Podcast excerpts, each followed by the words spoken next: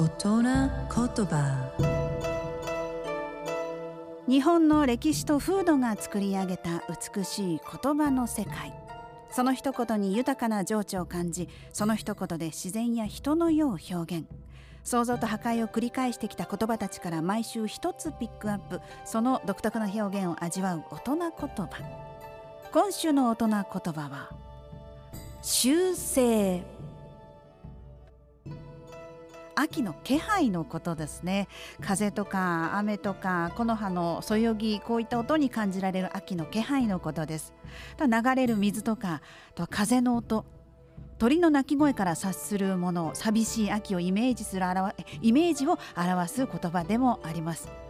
今日長袖でやってきましたがそんな方もちらほら見かけました。すっかり秋っぽくなってきてますもんね。美しい日本語を味わう大人言葉でした。